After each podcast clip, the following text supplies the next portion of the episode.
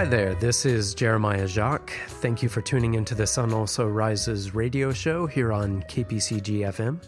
Well, I want to begin here with a statement from the well known ocean researcher Robert Ballard.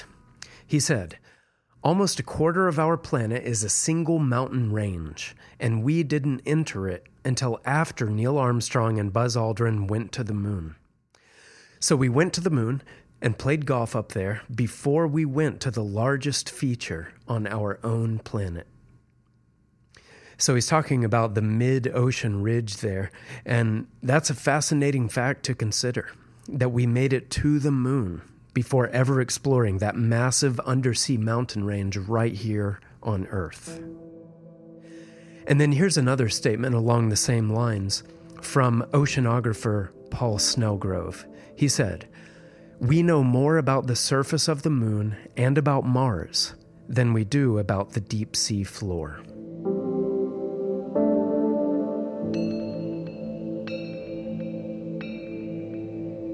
That's incredible to hear. The moon is about a quarter of a million miles away. Mars is about 120 million miles away. So, how could it be that we could know more about those faraway surfaces than we do about the deepest parts of the ocean right here on our own planet? And the answer is that even though they're distant, the surfaces of the moon and Mars, like the surface of Earth, can be illuminated by light and can be probed by radio waves. So, scientists are able to use radars installed on satellites to see the echo generated by the moon's surface or the surface of Mars. And they've used this method to create reasonably good images and uh, maps of those surfaces. Map resolution for this type of thing is measured by how large a feature has to be before we can see it on the map at full zoom. So for the moon, there's actually an entire field of study devoted to mapping it. It's called selenography. And selenographers have mapped all of the lunar surface to a resolution of about 23 feet. So that means if a feature like a hill or a crater is 23 feet across or larger, then that feature is visible on their maps. That's not quite enough to see the uh, the flags and the rovers that are up there, but it's a very impressive resolution. And Mars is actually not too far behind. NASA has had the Mars Odyssey orbiting the red planet for about 20 years now, since 2001, I believe it is. And it has created images of the entire planet at a resolution of 330 feet. So if there's a crater 330 feet across, we can see that on our images of Mars. But when it comes to the deep sea here on Earth, it's very hard to get electromagnetic waves like light or radio through. And that's just because of the properties of liquid water. And the deeper you go into the water, the more difficult it gets to see or to map anything. We actually do have a map of 100% of the ocean floor, but the trouble is it's only to a resolution of three miles. So if there's a deep sea trench that's only two miles across, and I'm using the word only there pretty loosely because that would be a huge trench, but we would not see that on our best maps of the deep parts of the ocean floor. Some parts of it are mapped much better than that, but when you're talking about the oceans as a whole, three miles of resolution is the best we've been able to do so far. That's why when we hear about airplanes crashing into the ocean, experts are often not able to find them. A lot of the ocean is just too deep for us to be able to see it or illuminate it to a practical level. The Scientific American discussed this in a recent article, and they wrote We do actually have a map of 100% of the ocean floor. From that, we can see the main features of its hidden landscape, such as the mid ocean ridges. But that global map of the ocean floor is admittedly less detailed than maps of Mars, the Moon, or even Venus. And that's because of our planet's watery veil. So, that watery veil truly is an obscure one. It keeps so much of the oceans hidden. And there is so much ocean on this planet. You know, any of us can take a look at a globe or a map of Earth, and we can see that about 70% of Earth's surface is covered by oceans, but really that's only part of the picture. That's just a 2D image, and the oceans are very, very 3D. When we look at a normal map or globe, we're just not seeing their depths. Mike Vecchione is a scientist with the National Oceanic and Atmospheric Administration here in the US, and he recently spoke about this with Our Amazing Planet. And he said, Although hard numbers are difficult to pin down, the ocean possesses more than 90% of the living space on the planet, and perhaps as much as 99%. So that's astounding. Once you factor in the ocean's depth, it's not 70% of Earth's living space, the way a surface map would suggest. It's more like 90 or even 99%. This makes me wonder if we should maybe consider a name change. You know, instead of planet Earth, something like planet Ocean might be more appropriate. And with the oceans being so vast and so obscure, it comes as no surprise to learn that much of the life in them is still unknown to us. To shine the light on some of this life, we'll go now to a report by Mihailo Zekic. Humanity likes to think of itself as having mastered the unknown. We've climbed the tallest mountain, visited the deepest ocean, sent men to the North and South Poles. We've recreated the world of the past through discoveries in archaeology and paleontology. We've orbited the Earth and traveled to the moon, and there are even plans to send men to Mars. But, once in a while, nature has a few surprises in store for mankind hitherto undiscovered. Beaked whales are found throughout the world's oceans. Their size ranges from 12 to over 40 feet long, depending on the species. They're also among the most mysterious of whales.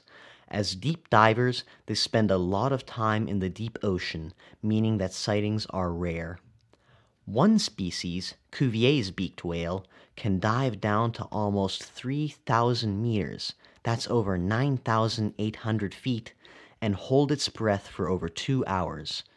Some species are only known from their carcasses washing up on the shore. Live specimens of these have never been observed. Perrin's beaked whale is one of these mystery whales known only from dead bodies.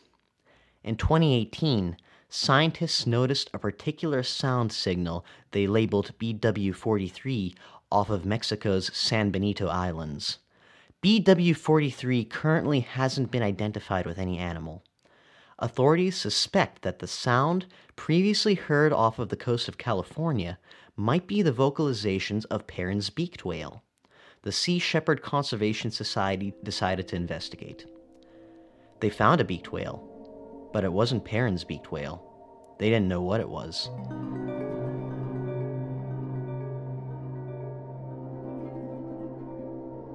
One day on the water, the team found three whales investigating their ship. They collected several photographs and video footage as well as recordings of the whales' vocalizations. The visual and audio footage has been analyzed, and it doesn't match with any known species. The vocalizations don't match with BW43 either. The evidence suggests that the Sea Shepherd Conservation Society had discovered a species of whale new to science, and they just made the announcement last month. Here is a quote from Dr. Jay Barlow, one of the team leaders. Over the next several days, as we reviewed the data, all the photographs, the underwater images, the acoustic data that we collected in the vicinity of the animal, it became clear we didn't see Perrin's beaked whale.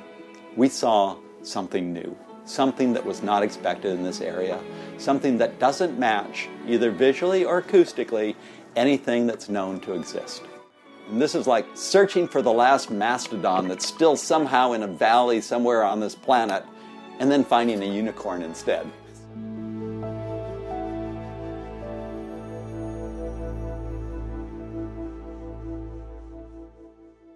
The team took samples of the water where the whales were swimming. Hopefully, traces of the whale cells can be found. If some are, the scientists can then examine the whale's DNA. This will allow them to confirm whether or not the whales belong to a new species. However, if it is a new species, this mystery whale wouldn't be the only one recently discovered. Just last month, scientists announced the discovery of 20 new species in the Bolivian rainforest during an expedition there. Some of the new discoveries include the mountain fer-de-lance viper, a new variety of an extremely aggressive and venomous snake family. There is also the adder's mouth orchid, a species of flower camouflaged to look like an insect. This tricks passing bugs to investigate, which causes them to inadvertently pollinate the plant.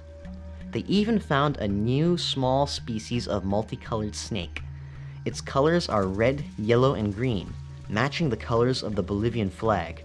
The scientists decided to give the snake a very patriotic name the Bolivian flag snake. The specimens discovered in the Bolivian jungle are relatively small creatures, but an animal the size of a whale remaining undiscovered until now is very unique. But it isn't the only large animal found last year from the deep blue sea. The results of an expedition to the depths of the Indian Ocean were published last April. The mission, this time explored by remotely operated vehicles, or ROVs, rather than humans, explored the Ningaloo Canyons off of Western Australia's coast, which go down to 4,500 meters, or 14,765 feet. The scientists on the expedition recorded a total of 30 species new to science. This includes a giant hydroid polyp, a relative of corals. Most coral polyps are tiny. This hydroid is 3.3 feet tall. But the most amazing discovery from the expedition was a species of Apolemia, a free floating relative of jellyfish. Its gelatinous body makes it a lightweight, but its length, according to video footage, is estimated to be an astounding 154 feet long. This would make this individual one of the longest individual animals ever found, longer than a blue whale, even. And it's hiding down in the deep ocean where few can find it. Truly, as the psalmist wrote, they that go down to the sea in ships, that do business in great waters, these see the works of the Lord and his wonders in the deep. That was taken from Psalm 107, verses 23 and 24. These discoveries, all from 2020 alone, are a testimony to the rich diversity of life on Earth. It seems that whenever scientists visit a coral reef, or a rainforest, or the bottom of the abyss, there is always something new to find. And 2021 has just started. Who knows what else is out there just waiting to be found? And the natural world is more important than many realize. The Bible reveals that the natural world is, in a sense, God's penmanship and unique writing style, so to speak. It is how He reveals Himself to the world. It is how He reveals Himself as the Creator. Genesis 1, verse 21 reads, And God created great whales, and every living creature that moveth, which the waters brought forth abundantly, after their kind, and every winged fowl after his kind. But not only does the Bible reveal God as creator, but God even challenges man through his creation. God uses the natural world to demonstrate his awesome creative power, infinitely greater than man's. To the patriarch Job, God posed this challenge Where wast thou when I laid the foundations of the earth? Declare, if thou hast understanding. Who hath laid the measures thereof, if thou knowest? Or who has stretched the line upon it? That was from Job 38, verses 4 and 5. And throughout this passage of the book of Job, God points to his creation as a demonstration of his abilities. Here are a few questions God gives to Job in this passage Gavest thou the goodly wings unto the peacocks? Or the wings and feathers unto the ostrich? Hast thou given the horse strength? Does the hawk fly by thy wisdom? These are rhetorical questions, of course. He painted the peacocks with beautiful colors. He gave the horses their strength. He gave the hawk its wings. But this isn't just a challenge to Job. God gives this challenge to all of us to get to know Him through His creation.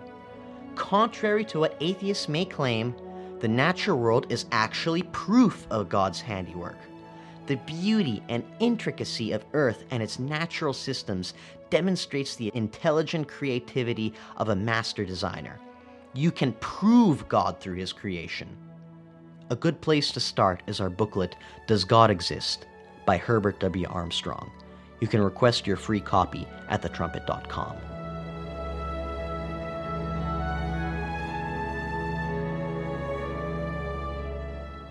Listening to the report there, I think Mihailo hit on some uh, some really powerful Bible passages that help us to see the wonders of the ocean and the whole natural world really in the right context. And there's another one in Romans 1 that I think builds on what he mentioned about the oceans and the rest of the natural world teaching us about the Creator. This is in verse 20, and it talks about people observing the earth, and then it says, Through everything God made, they can clearly see His invisible qualities, His eternal power, and divine nature. That's how it's stated in the New Living Translation. And that's a powerful truth. When we see beaked whales and 150 foot long jellyfish and all the other creatures in the oceans and on dry land too, that all proclaims God's eternal power. It helps us see His brilliance and excellence. It teaches us about His love of beauty and intricacy and variety. It helps us see that He's supremely intelligent and organized and perfectionistic, and that His power has no bounds. Mihailo also mentions Psalm 107 there, and there's another psalm, Psalm 95, that is also relevant. It says, For the eternal is a great God and a great king above all gods. In his hand are the deep places of the earth. The sea is his, and he made it. That's verses 2 through 5. And then one final passage that I'll mention here is one that could be applied to a great number of things, but I think it's very interesting to consider it in the context of oceans, especially considering how little we know about their depths. This is Ecclesiastes 7:24, and it says, "That which is far off and exceeding deep, who can find it out?" That which is far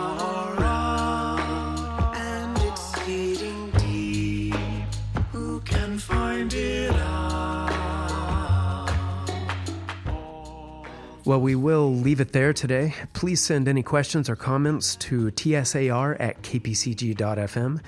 And please check out the show notes for today's program for a link to the booklet, Does God Exist? And we'll also have some links to the best available maps of Mars and the moon and the deep sea floor, if you'd like to check those out. I'd like to thank Mihailo Zekic for his contribution to the episode, and we'll leave you today with the words of Walt Whitman. To me, the sea is a continual miracle. The fishes that swim, the rocks, the motion of the waves, the ships with men in them. What stranger miracles are there?